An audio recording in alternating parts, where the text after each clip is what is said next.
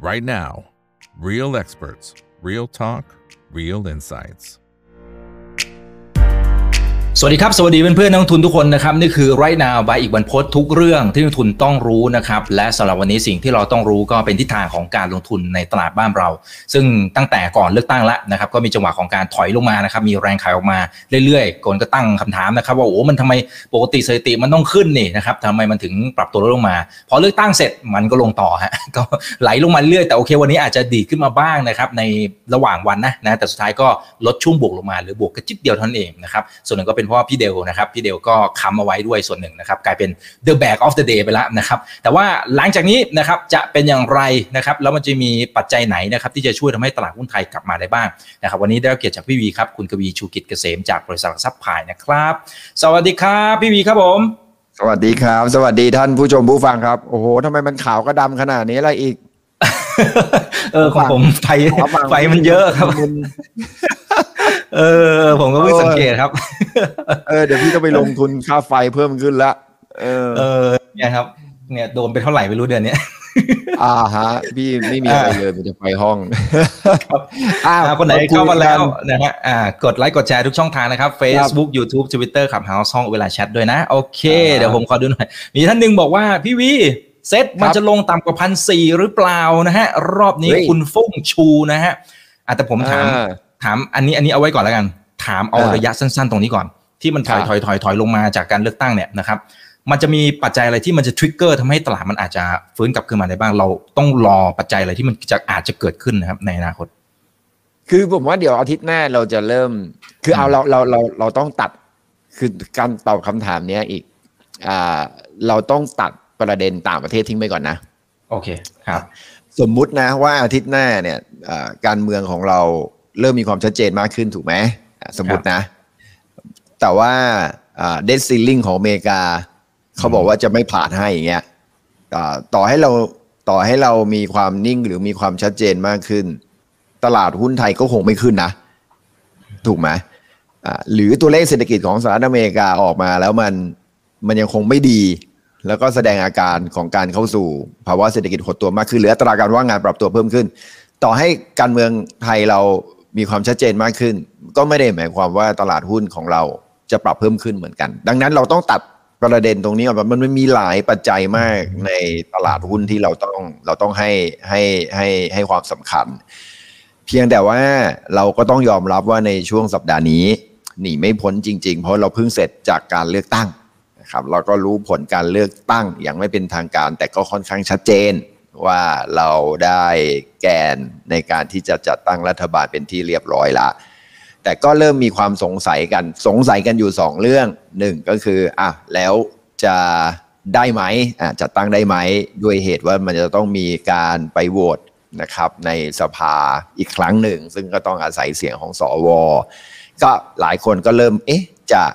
ผ่านหรือไม่ผ่านอันนี้คือนักลงทุนนะครับเขาก็ตั้ง คือมันเกิดความไม่แน่นอนเกิดขึ้นถึงแม้ว่าจะมีความชัดเจนอยู่ในเรื่องนี้ ในขณะที่เรื่องที่สองที่ไม่มียังไม่มีความชัดเจน แม้กระทั่งวันนี้เองในการเซ็น MOU ของ 8พักทางการเมืองเนี่ยก็ยังไม่มีการเซ็นว่าอะแล้วนโยบายอะไรเอา นโยบายอะไรไม่เอา อันนี้พูดถึงนโยบายเศรษฐกิจนะครับนะฮะดังนั้นเนี่ยสิ่งที่นักลงทุนยังไม่ชัดเจนมันมันไม่เหมือนการเลือกตั้ง ก่อนหน้านี้ที่มันมีความชัดเจน แต่รอบนี้มันยังไม่ชัดเจนนะครับ คืออีกสังเกตไหมว่าประวัติเออเราผมพี่ก็ลืมนึกไปเหมือนกันนะการเลือกตั้งก่อนหน้านี้เนี่ยตั้งแต่ปี 2549 เรามีการเลือกตั้งทั้งหมด 6 ครั้งนะอีกครับไม่น่าเชื่อนะ เป็นโมฆะไปสองนะไม่ต้องพูดถึง แต่แต่ที่ผ่านมาปุ๊บเนี่ย ปรากฏว่า นอกจากปี 2562 แล้วเนี่ย ก่อนหน้าปี 2562 อะ พอเราได้แกนนำปุ๊บมันจบเลยนะนี่เข้าใจใช่ ครับ เพราะว่ามันไม่ต้องไปสวต่ออะใช่ไหมฮะ แต่ตอนครั้งแล้วเนี่ยแกนที่เขาจัดตั้งเนี่ยเขาก็มีเสียงสวอยู่แล้วเป็นดังนั้นมันก็เลยชัดเจนเร็วถูกไหม อ่าตอนนี้ก่อนหน้านี้เนี่ยพอมันได้มีเสียงสวเขารวมกันเกินครึ่งหนึ่งปุ๊บเนี่ยก็ไม่ต้องอาศัยเสียงสวในการที่จะโหวตนายกรัฐมนตรี อันนี้คือความแตกต่างนั่นคือที่มาว่าทำไมก่อนหน้านี้เออก็ไม่ได้ค่อยมีคนตั้งข้อสังเกตมัวแต่นั่งดูว่าประวัติศาสตร์ว่าเอ้ยหลังตลาดหลังจากการเมืองนิ่งปุ๊บการเลือกตั้งเสร็จปุ๊บตลาดหุ้นนักจะปรับตัวเพิ่มขึ้นหนึ่งสัปดาห์หรือสองสัปดาห์หลังจากนั้น แต่รอบนี้มันมีความแตกต่างอ่าซึ่งอันนี้ก็มันนึกได้ทีหลังตอนที่ตลาดหุ้นมันลงไปแล้วเพราะว่า มันไม่เหมือนเมื่อก่อน อันนี้ก็ต้องก็ต้องยอมรับดังนั้น ถ้าทุกอย่างมันชัดเจนขึ้นพี่ก็เชื่อว่าตลาดหุ้นจะตอบสนองในเชิงบวกนะครับ หรือเมื่อประเด็นทางด้านการเมืองเริ่มเบาบางลง แล้วสมมุติว่าพี่ยังแย่งเชื่อนะเดสติลิงเนี่ยน่าจะผ่านนะครับช่วงสิ้นในช่วงสิ้นเดือนนี้เฟดก็จะส่งสัญญาณในเรื่องของการที่จะชะลอเรื่องของการขึ้นดอกเบี้ย ดีไม่ดีตลาดหุ้นอาจจะกลับมาเป็นบวก ได้นะครับหลังจากที่การเมืองของเราเนี่ยมันมีความนิ่งขึ้นหรือหรือคนไปโฟกัสในเรื่องของการเมืองไทยน้อยลงไปเรื่อยๆ เพราะว่าเราเริ่มเห็นความชัดเจนมากขึ้นเรื่อยๆ ก็เป็นไปได้ว่าหลังจากอาทิตย์หน้า แล้วก็อาทิตย์ต่อไปจนถึงสิ้นเดือนดีไม่ดีก็อาจจะเป็นสิ้นเดือนนี้แหละ พี่ว่าน่าจะน่าจะตลาดหุ้นน่าจะรีบาวได้จากเรื่องนี้นะครับอืมอืมครับอ่าแต่ทางนั้นแถมคำถามมาสักครู่นี้ไปเลยครับ คุณฟงชูนะครับบอกว่ามีโอกาส ลงต่ำกว่าพันสี่หรือเปล่านะครับ อืม เป็นคำถามที่ดีจริง ๆ เอางี้ก่อนนะ อีกเราเราเผอิญเรามาคุยเรื่องการเมืองกันในช่วงนี้ คุยเรื่องเดซซิลิงของอเมริกากันในช่วงนี้ แต่จำได้ไหม ก่อนหน้านี้ที่เรายังไม่เจอเรื่องการเมือง เรายังไม่ได้มีเรื่องอะไรพวกนี้เนี่ยพี่กวีก็เคยพูดไปก่อนหน้านี้แล้วว่าเซตอินเด็กมีโอกาสหลุดพันห้าเป็นคนเดียวที่พูดนะครับ ใช่ตอนนั้นไม่ไม่ได้เกี่ยวกับเรื่องเรื่องที่เกิดเกิดขึ้นในปัจจุบันนี้ แต่สิ่งที่พี่มองพี่มองในภาพรวมที่ใหญ่กว่านั้น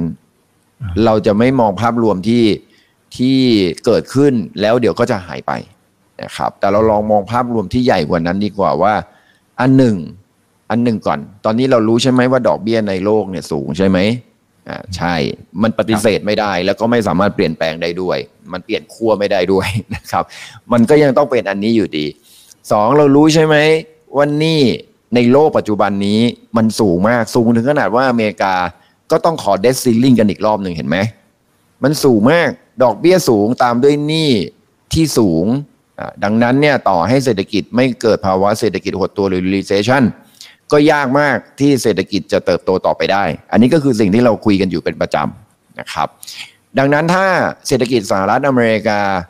ขยายตัวไม่ได้ มันก็จะออกมา2ออย่างแล้วนะสองขั้วเลยคือ stagflation หรือ recession stagflation คืออะไรคือเศรษฐกิจที่ชะลอตัวนะครับ แล้วไม่ได้ไม่ได้ recession แต่เงินเฟ้อไม่ลง เงินเฟ้อยังคงอยู่ในระดับสูง นะครับเศรษฐกิจเติบโตช้า และอัตราการว่างงานเริ่มปรับตัวเพิ่มขึ้น ซึ่งมีความเป็นไปได้อย่าอันนี้คืออันที่หนึ่งซึ่ง stagflation ก็ไม่ดีกับตลาดหุ้น เพียงแต่ว่าไม่ลงแรง แต่ก็จะทำให้ตลาดหุ้นซึมสองเกิด recession ก็คือหุ้นลงแรงเลยนะครับแล้วก็ล้างหนี้กัน เหมือนตอนสัพลามแล้วค่อยปรับตัวเพิ่มขึ้น มันมีแค่สองประเด็นนี้แหละ เพราะอะไรเพราะดอกเบี้ย และปริมาณหนี้มันสูง ยากมากเลยที่มันจะกลับไปเข้าสู่ภาวะเศรษฐกิจเติบโตใหม่อีกรอบหนึ่งถูกไหมมันยากมากเลยนะ ที่อยู่ดีคุณจะเห็นเศรษฐกิจอเมริกาสามเปอร์เซ็นต์สี่เปอร์เซ็นต์อีกรอบหนึ่งนึกไม่ออกจริง ๆ แล้วตอนนี้ที่เขาคาดกันเนี่ยปีนี้ปีนี้ศูนย์จุดซัมติงนะครับปีหน้าหนึ่งเปอร์เซ็นต์อะเอางี้แล้วกันมันทุกคนก็รู้ว่ามันโตได้ไม่ได้หรอกยุโรปก็เหมือนกันก็โตไม่ได้ แล้วเมื่อเขามีปัญหาทางเศรษฐกิจหรือเขาเติบโตช้า มันก็ต้องมากระเทือนแต่เรื่องของการส่งออกบ้านเราอยู่ดี เรื่องนี้มันก็ไม่ได้สามารถแก้ได้ด้วยรัฐโยบายของรัฐบาล มันก็ไม่ได้แก้ด้วยการบอกว่าขึ้นค่าแรง ซึ่งขึ้นค่าแรงก็ไม่ได้ทำให้ค่าไม่ได้ทำให้ส่งออกของเราได้ดีขึ้น หรือจะทำนโยบายอะไรคุณจะบอกว่าลดลดภาษีก็ได้อะไรก็ได้ แต่คำถามคือก็ต่างประเทศเขาชะลอตัว เขาก็ไม่ลงทุน เขาก็ไม่ได้นำเข้า เราก็เห็นตัวเลขนำเข้าของประเทศจีนแล้วนะที่ปรับตัวลดลง แล้วก็เห็น PMI ภาคการผลิตของประเทศจีนของประเทศสหรัฐอเมริกา โดยเฉพาะเดือนล่าสุดเนี่ยเดือนพฤษภาคมตัวเลข PMI ของภาคของภาคการผลิตลดลงทุกประเทศนะนะครับสหรัฐยุโรป จีนลงหมดเลย แล้วตัวเลขการส่งออกเดือนเมษาเนี่ยที่ประกาศออกมา ประเทศไทยดูดีสุดนะคือลบน้อย แต่ลองไปดูเกาหลีใต้ เราไปดูฮ่องกงนะครับเราไปดูสิงคโปร์เราไปดูไต้หวันลงเยอะมาก ซึ่งประเทศเหล่านี้เนี่ยเป็นประเทศที่อิงกับการเติบโตของเศรษฐกิจโลกสูงกว่าเราเวียดนามด้วย ก็ส่งออกติดลบเยอะมาก ดังนั้นเนี่ยถ้าเราขมวดเรื่องพวกนี้เข้ามาด้วยกันโดยตัดเรื่องเอาเอาเรื่องของภายในประเทศของเราออกไปเนี่ยมันก็เป็นไปการยากเหมือนกันที่เรา จะสามารถที่จะเติบโตทางด้านเศรษฐกิจ บริษัทจดทะเบียนจะเติบโตในด้านกำไรก็ทำได้ยาก ตรงนี้ครับเป็นจุดหนึ่งที่ที่ที่ที่ที่มาว่า ต่อให้ไม่มีประเด็นอะไรใหม่ ๆ ที่เกิดขึ้นในช่วงนี้เนี่ยพี่ก็ยังมองว่าดัชนีหุ้นหุ้นไทยหรือว่าดัชนีหุ้นต่างประเทศเนี่ยขึ้นยาก สังเกตให้ดีว่าขึ้นไปก็โดน เทลงมา ขึ้นไปก็โดนเทลงมา นี่ยังมีอีกหลาย ๆ indicator นะครับ ที่มันสะท้อนภาพไปที่สู่สู่ของไอ้เรื่องของการหดตัวของประเทศสหรัฐอเมริกา ราคาบ้านลดลงยอดขายบ้านลดลง retail sale ลดลงโอ้โหมันมีอะไรเยอะแยะ เหลือเรื่องเดียวที่ขัดใจพี่ก็คือเรื่องอัตราการว่างงานของประเทศสหรัฐอเมริกายังไม่ขึ้น แต่อีกรู้ไหมว่าอัตราการว่างงานไม่ขึ้นก็จริงนะครับ แต่อัตราการว่างงานเขาภาษาอังกฤษเขาเรียกว่า permanent permanent lose job อะก็คือการว่างงานที่เสียงานถาวรคำว่าเสียงานถาวรกับเสียงานชั่วคราวคือไง คือเสียงานชั่วคราวมันก็คือคุณอยู่ในอัตราการว่างงานนะ แต่คุณมีโอกาสที่อ่าอันนี้คือเซอร์เวยนะครับกลับมีเข้ามาโอกาสที่อ่าบริษัทเนี่ยเขาจะดึงเงินคุณกลับอ่าดึงคุณกลับไปทำงานต่อ เช่น อีกทำงานอยู่ร้านกาแฟ เฮ้ย เดือนนี้ slow low season เดือนนี้ฉันยังไม่เอาคุณนะ แต่เฮ้ยเดี๋ยวถ้า high season กลับมาเดี๋ยวไตรมาสหน้าอากาศดีขึ้นเดี๋ยวฉันเรียกคุณคืนมาเดี๋ยวคุณมาทำงานได้ ผมยังไม่ได้ไล่คุณนะ แต่คุณออกไปก่อนเป็นพาร์ทไทม์อะไรประมาณนั้น อันนี้เขาก็จะนับไม่ได้นับรวมว่าเป็น permanent job loser แต่ถ้าเป็น permanent job loser นั่นหมายถึงว่า หางานใหม่เลย ไม่สามารถรองานเดิมได้ อันนี้เขาเรียกว่า permanent ซึ่งตอนนี้ตัวเลข permanent ตัวนี้เพิ่มขึ้นเยอะด้วยมันก็เป็นภาพสะท้อนเหมือนกันว่าเอ๊ะอัตราการว่างงานในอนาคตจะปรับตัวเพิ่มขึ้นหรือไม่ อันนี้คือเป็นคำตอบนะครับ ว่าเอ๊ะทำไมเรามองขาลงอยู่ การเมืองต่อให้นิ่งนะครับ ต่อให้นิ่งต่อให้ตั้งรัฐบาลได้นะครับ นโยบายเศรษฐกิจประกาศออกมาอะไรก็แล้ว แต่ก็ไม่ได้สามารถทำให้หุ้นไทยขึ้นได้ ด้วยปัจจัยต่างประเทศที่ยังคงอยู่นะนะคราวนี้ถามว่าหุ้นไทยลงมาต่ำกว่าพันสี่ไหมแหมไอตอนมองพันสี่ก็โดนด่าเนี่ยว่าพี่กวีมองโหดเพราะตอนนี้บอกจะต่ำกว่าพันสี่ผมว่าไม่อืมนะครับ ผมคิดว่าไม่อ่า จริง ๆ เนี่ยผมมองแค่หนึ่งสี่ห้าศูนย์ทำไมอย่างนั้นต่อให้มีนโยบายขึ้นค่าแรง หรือจะมีนโยบายอะไรก็แล้วแต่ของรัฐบาล ผมก็ยังเชื่อว่าหนึ่งสี่ห้าศูนย์เอาอยู่ทำไมผมก็ลองไปทำดูนะครับ การขึ้นค่าแรงขั้นต่ำหรืออะไรพวกนี้ บางทีมันมีโปรและคอนเข้าใจนิดนึงก่อน มันไม่ได้บอกว่าอะขึ้นปุ๊บแล้วบริษัทจดทะเบียนได้รับผลกระทบตรง คือจริง ๆ แล้วบริษัทที่ได้รับผลกระทบจากเรื่องของค่าจ้างแรงงานเนี่ยมีแต่ค่าจ้างแรงงานเมื่อคิดเป็นต้นทุนของเขาอะมันก็ไม่ได้แบบโอ้โหร้อยเปอร์เซ็นต์ถูกไหมบางบริษัทแค่ห้าเปอร์เซ็นต์สิบเปอร์เซ็นต์เป็นต้นทุนพนักงานนะมันก็อาจจะมีผลกระทบบ้างแต่ มันก็จะถูกแลกมาด้วยว่าอะแล้วการบริโภคจะเพิ่มขึ้นไหมการบริโภคจะเพิ่มขึ้นไหมอะถ้าการบริโภคเพิ่มขึ้น มันก็อาจจะมาหรือ เพิ่มการบริโภคเพิ่มขึ้น รัฐบาลจะมีแวดเพิ่มขึ้นไหมอ่าถึงแม้จะสูญเสียรายได้ในบางทาง อันนี้ผมคิดว่ามันไม่มีใครคำนวณถูกหรอกครับ ยังไม่มีใครคำนวณถูกเพียงแต่ว่า ยังไม่ได้บอกว่าบางคนก็มองลบเกินไป บางคนก็ก็ไม่ได้มองทางบวกว่าอาจจะอาจจะแบบลบสิบบวกแปดสุดท้ายเหลือลบสองประมาณอย่างนี้ เพราะฉะนั้นเนี่ยผมก็ไม่คิดว่ามันจะกระทบต่อกำไรของบริษัทจดทะเบียนมากมายขนาดนั้นถึงจะโดน แต่ อะโอเค ถ้ามี downside risk ของบริกำไรของบริษัทจดทะเบียน ซึ่งตอนนี้ยังพูดไม่ได้นะครับ เนื่องจากว่านโยบายที่แท้จริงยังไม่ได้ออกมาเลย ยังไม่ได้มีออกอะไรออกมาเลย แต่ถ้าสมมติว่าจะถูกกระทบเนี่ยแต่วันนี้เนี่ย PE ของตลาดหุ้นไทยถ้าไม่รวมเดลต้าและอืม AO อืมอันนี้เป็นสิ่งที่น่าสนใจหนึ่งทำไมต้องคิดเดลต้าเพราะเดลต้าตอนนี้ PE 80เท่านะครับอ่าเขาเป็นหุ้นที่มีขนาดใหญ่ที่สุดเป็นอันดับหนึ่งของตลาดหุ้นไทยนะครับ อันดับสองก็คือ AOT AOT เนี่ย PE 80 เท่าอ่า ซึ่งเขาเป็นหุ้นที่มีขนาดใหญ่เป็นอันดับสองของประเทศไทยนะครับ ดังนั้นเดี๋ยวเดี๋ยวเดี๋ยวผมจะคุยเรื่องนี้ให้ฟังนะ เดี๋ยวจะเดี๋ยวจะเข้าใจว่าบริษัทจดทะเบียนอาจจะไม่ได้รับผลกระทบเรื่องกำไรมากนักหนึ่งเดลต้าไม่ได้มีผลต่อเรื่องการขึ้นค่าแรงขั้นต่ำอยู่แล้วอืมเพราะแรงค่าเพราะว่าพนักงานของเขาส่วนใหญ่เป็นพนักงานที่เน้น special อยู่แล้วนะครับ ได้มากกว่านั้น เดลต้ามีปัญหาจะมีปัญหาแค่ครับแค่ส่งออกโลกก็ก็ก็กลายเป็นปัญหาเดิมถูกไหม AOT ก็ไม่มีปัญหาถูกไหม เพราะว่าเขาพึ่งพากับนักท่องเที่ยวต่างประเทศ เขาก็ไม่ได้อยู่ในประเทศอยู่ดีเขาพึ่งพานักท่องเที่ยวต่างประเทศเข้ามา แล้วก็ผมก็เชื่อแล้วว่ารายได้ของพนักงานที่อยู่ใน หรือแม้กระทั่งรายได้ที่ไม่ได้มาจาก King Power ก็ไม่ได้เป็นพนักงานที่ได้แรงงานได้อัตราค่าจ้างขั้นต่ำอยู่ดี เพราะฉะนั้นสองบริษัทนี้ไม่ได้มีประเด็นเพราะฉะนั้นสองบริษัทอันดับใหญ่ของประเทศไทยนะครับ ไม่ไม่ได้รับผลกระทบมากจากเรื่องของการสมมุติถ้าจะมีเรื่องของการขึ้นค่าแรงกลุ่มไหนที่ใหญ่ลองมาเป็นอันดับสองอันดับสามพลังงาน ถูกไหมอีกลองนึกถึงค่ามันนะพลังงานกับปิโตรเคมีเนี่ย มีคนที่ได้ค่าแรงขั้นต่ำเมื่อเทียบกับต้นทุนของเขาทั้งหมดเนี่ย เยอะไหมน้อยมากอืมไม่ต้องคิดเลยต้นทุนของเขาคืออะไรน้ำมันก๊าซธรรมชาติ ซึ่งนั่น 99.99%แล้วอะถูกป่ะ มันแทบไม่มีอะไรเลยที่เกี่ยว มันมีแต่มันไม่ได้เยอะ แล้วถ้ามีส่วนใหญ่ก็จะเป็นค่าแรงที่สูงกว่าขั้นต่ำอยู่แล้วอะอันนั้น sector ใหญ่ก็รอดไปแล้วถูกป่ะ sector รองลงมาธนาคาร ธนาคารอีกคิดว่าโดนไหมไม่เท่าไหร่นะอืมไม่เท่าไหร่อะอันนี้มันโดยคอมมอนเซนเพราะฉะนั้นสังเกตไหมครับว่า ธนาคาร พลังงาน AOT Delta นี่รวมกันไปประมาณนี่ก็ห้าสิบเปอร์เซ็นของตลาดแล้วนะอะเนี่ยคือสิ่งที่บอกบอกกับพี่บอกว่าเฮ้ย อย่าเพึ่งอย่าเพึ่งมองว่ามันจะกระทบกับกับตัวบริษัทจดทะเบียนมากนัก แต่สิ่งที่ผมกลัวมากกว่าคือต้องไปดูแลธุรกิจ SME ซึ่งซึ่งดูนโยบายดูเหมือนจะมาดูแลธุรกิจ SME ทำยังไงให้ SME เนี่ยเขาเจอเรื่องนี้แล้ว แล้วเขาไม่ได้รับผลกระทบมากจนเกินไปแล้วเขาอยู่รอดแล้วเขาแข่งขันได้ อันนี้เป็นเรื่องหนึ่งที่รัฐบาลคงต้องเข้าไปดูแล ตรงนี้ก็ยังผมบอกยังไม่เห็นนโยบายแต่บริษัทจดทะเบียนใหญ่ ๆ ผลกระทบจากเรื่องของนโยบายของภาครัฐจริงๆเนี่ยมันอาจจะไม่ได้มากนัก นะครับถ้าไม่ได้กังวลในเรื่องของไอ้อะไรที่บอกว่าคุยกันว่าเรื่องของทุน ว่าบริจาคทุนที่ขาดอะไรพวกนี้ ซึ่งก็ยังยังนึกภาพไม่ออกเหมือนกันว่าจะเป็นยังไง อันนั้นทิ้งเอาไว้เอาไว้เป็นคำถามที่จะต้องตั้งไว้ในอนาคต แต่วันนี้ถ้าดูในภาพรวมไม่ได้ขนาดนั้นอะสองเมื่อเราคิดว่ากำไรมันไม่ได้มีดาวไซด์จากเรื่องนี้ สิ่งที่เราจะต้องมองต่อไปก็คือว่าแล้ว PE ของตลาดหุ้นไทย ถ้าเราไม่รวมเดลต้ากับไม่รวม AOT ปุ๊บเนี่ย PE ของตลาดหุ้นไทยอยู่แค่ 14 เท่าเองนะ วันนี้น่าจะต่ำกว่า 14 เท่าละเพราะว่าเดลต้า70 เท่า AOT 80 เท่า แต่ผมไม่ได้กลัว AOT นะครับ เพราะปีหน้าเขาจะเหลือ 30 เนื่องจากกำไรเขาจะเข้ามา แต่ปีนี้กำไรมันยังไม่ฟื้น ถูกไหมก็จะอยู่ที่ประมาณ 70-80 เท่า ตัด 2 ตัวนี้ออกไป PE เราก็จะเหลือแค่ 14 เท่า 14 เท่าของบริษัททั้งหมด เพราะว่าแบงค์แบงค์ตอนนี้อีกก็รู้ว่า 10 เท่า พลังงานปิโตรเคมีลงกันก็ 10 เท่า ต่ำกว่า 10 เท่าด้วย อสังหาริมทรัพย์ก็ 10 เท่า มัน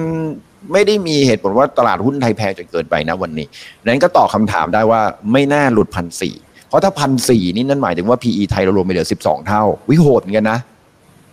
นะครับโหดเหมือนกันแล้วก็ที่สำคัญนั่นคือว่าต่อให้เศรษฐกิจต่างประเทศเขามีปัญหา แต่ของประเทศไทยเราอะข้อดีณวันนี้นะครับ เรามีเงินสำรองดี เรามีหนี้ภาครัฐต่ำนะครับเรามีเศรษฐกิจโตมากกว่าเงินเฟ้ออันนี้ก็เป็นอีกหนึ่งข้อดีเหมือนกันนะครับ ตรงเนี้ยมันจะแล้วก็นักท่องเที่ยวที่กลับเข้ามานะครับ แล้วก็จะทำให้เศรษฐกิจไทยฟื้นตัวอยู่ ตรงเนี้ยครับมันจะเป็นทำมันจะเป็นจุดที่ทำให้อ่าตลาดหุ้นไทยเรามีดาวไซส์ค่อนข้างจำกัด ทั้ง valuation ทั้งผลกระทบจากกำไร ทั้งอะไรก็แล้วแต่ไม่หลุดพันสี่แต่ดาวไซด์ที่ผมมองไว้เนี่ยหนึ่งสี่ห้าศูนย์แล้วก็ยังมองว่าตลาดหุ้นไทยมีโอกาส outperform นะครับอ่าตลาดหุ้นโลกอยู่เพราะอะไร อันที่หนึ่งราคาน้ำมันลดลง เศรษฐกิจโลกแย่ มันก็มีผลดีกับเรานะคะ เพราะราคาน้ำมันที่ลดลงจะทำให้เราได้ดุลการค้าดีขึ้น เรานำเข้าน้ำมันเยอะมากนะครับ ราคาน้ำมันลดลง ดีไม่ดีอาจจะไปช่วยทดแทน คือข้อดีนะช่วยทดแทนค่าแรงที่เพิ่มขึ้นก็ได้นะ เพราะว่าต้นทุนราคาน้ำมันมันอยู่สูง แล้วก็ภาวนาแต่ตอนนี้ราคาน้ำมันก็มีแนวโน้มที่จะลงนะ เพราะว่าเศรษฐกิจโลกมันแย่อะอันนี้คือข้อข้อดีอันหนึ่งอ่า ตรงนี้ครับราคาน้ำมันลงดุลการค้าเราจะเป็นบวก การท่องเที่ยวคนเข้ามาดุลกันดุลบริการเราก็จะเป็นบวกสังเกตได้เลยในช่วงสองเดือนที่ผ่านมา ดุลบัญชีเดินสะพัดของประเทศไทยกลับมาเป็นบวกในรอบกี่ปีสามปี เราโดนไป 3 ปีแล้วนะครับ 20 21 22 ติดลบมาตลอดปีนี้จะเป็นปีแรกที่เราเป็นบวก นั่นคือว่าเป็นไปได้ว่าต่อให้เรามีปัญหาอะไรปุ๊บเนี่ยเงินจริง ๆ มันยังคงไหลเข้ามานะครับเงินพูดเราพูดถึงเงินจริงๆนะไม่ใช่พูดถึงเงินลงทุนที่เขาเข้าออกออกนะบางทีเขาตกใจประเทศไทยเราไม่มีเรื่องนู้นเรื่องนี้คาดการณ์ไม่ออกเขาก็ขายหุ้นออกไป แต่อย่าลืมว่าเงินจริง ๆ ก็คือเงินจากการส่งออกแล้วก็เงินจากการท่องเที่ยวเนี่ยมันยังคงเป็นบวก ค่าเงินของเรามีแนวโน้มที่จะยังคงเป็นบวกอยู่ดีนะครับ และอีกอันหนึ่งที่ผมมองว่าไม่ต่ำกว่าพันสี่ที่เราคุยกันตรงนี้ก็คือเรื่องของนักลงทุนต่างประเทศถือหุ้นไทยอยู่ไม่ได้เยอะขนาดนั้นนะครับ ไม่ต้องกลัวแสนล้านเราเอาอยู่ ที่เขามีอยู่แสนล้าน คือบางทีนับสองปีเขาก็ซื้อแสนล้านนะ แต่ถ้าเขานับสักห้าหกปีเขาก็เน็ตเซลอยู่นะ นะทุกคนก็รู้เพราะว่าก่อนหน้านี้เนี่ยเขาขายกันมาเป็นว่าเล่นนะครับ ก็หวังว่าอสมมตินะ สมมุติถ้ามันมีข่าวดีอะไรขึ้นมา เช่นรัฐบาลชุดใหม่ ประกาศออกมาว่าอ้าเดี๋ยวเขาจะรื้อฟื้น LTF เข้ามา สมมติรื้อฟื้น LTF เข้ามา เพื่อที่จะให้ประเทศไทยไม่ตกเป็นเมืองขึ้นของนักลงทุนต่างประเทศ เอา LTF ฟื้นขึ้นมาอาจจะไม่ได้แรงเท่ากับสมัยก่อน อาจจะมีเงื่อนไขที่มากกว่าสมัยก่อน แต่เริ่มเอากลับมาเพราะซื้อหุ้นอย่างเดียวนะ อาจจะ 7 ปี 10 ปีอะไรก็ว่าไปอ่าได้ลดภาษีได้มากขึ้น อันนี้ก็อาจจะเป็นจุดหนึ่งนะ ที่จะทำให้ตลาดหุ้นไทยเราดูมีน้ำมีนวลขึ้น นั่นคือที่มาว่าทำไมผมยังมองว่าฟันฟลอไม่น่าโดน ไม่น่าจะขายหุ้นไทยได้เยอะ เนื่องจากว่าไม่ได้มีมากมายมหาศาล valuation ของเราค่อนข้างถูกผลกระทบที่เกิดขึ้นจากกำไรของบริษัทจดทะเบียนจากมาตรการต่างๆ ก็ไม่น่าจะมีปัญหาเยอะมากนัก ราคาน้ำมันที่ลดลงทำให้ดุลการค้าของเราเป็นบวก เงินเฟ้อของเราเนี่ยต่อให้การขึ้นค่าแรงอาจจะทำให้ยืมเงินเฟ้อเพิ่มขึ้นแต่ราคาน้ำมันที่ลดลง มันอาจจะทำให้เงินเฟ้อเนี่ยไม่ได้มีไม่ได้กระทบมาก แต่แน่นอนครับไอ้เรื่องพวกแนวเหล่านี้เนี่ยมันไม่ใช่ว่าจะไม่มีผลกระทบ เราก็คงต้องเลือกหุ้นเป็นกลุ่มๆที่เชื่อว่าถ้ามันจะมีอะไรเข้ามา มันก็คงจะไม่ได้รับผลกระทบ หุ้นกลุ่มเหล่านี้จะเป็นหุ้นที่น่าสนใจในการลงทุนต้องเลือกให้ถูกนะครับ อืมอืมครับ อ่าโอเค อ่าเดี๋ยวอ่าตอนคนถามเยอะแล้วครับ บอกว่าช่วยบอกชี้เป้าหน่อยอ่าเดี๋ยวเดี๋ยวเดี๋ยวว่ากันเดี๋ยวกลับมา ขอขอนิดนึงแล้วกันครับพอดีมีห้าหกท่านนะครับเอ่อก็บอกว่าพี่วีฟังหลายคนคอมเมนต์เรื่องของเอ่อทุนผูกขาดอะไรว่าไปเนี่ยอ่าเราทำไมหุ้นปรับฐานลงมา แต่ใช่ครับยังไม่ค่อยเคลียร์อยากฟังความเห็นอืมของพี่นะครับว่าจริง ๆ แล้วกลุ่มนี้เนี่ยเขาก็เงินถุงเงินถังอะต่อให้ไม่มีสัญญงสัญญาอะไรพวกนี้ มันอาจจะไม่ได้แย่เหมือนที่ตลาดกำลังมองตอนนี้หรือเปล่า คืออย่าเอ่ยชื่อบริษัทเลยเรื่องทุนผูกขาดไม่ไม่เอ่ยครับอืมนะครับ คราวนี้เนี่ยอ่าสมมุติว่าด้วยเหตุผลใด ๆ ก็ตามเนี่ยเขาเคยได้อ่าสัมปทานทำสัญญานะครับ ได้สัมปทานอะไรมาก็แล้วแต่ได้ใบอนุญาตอะไรมาก็แล้วแต่ในก่อนหน้านี้อ่าต้องบอกนิดนึงก่อนว่าการที่จะไปเปลี่ยนสัญญา หรือยกเลิกสัญญา หรืออะไรก็แล้วแต่เนี่ย มันทำทำได้ยากหรือจริง ๆ แล้วทำไม่ได้ครับ นะครับ ดังนั้นดังนั้นสิ่งที่เกิดขึ้นไปแล้ว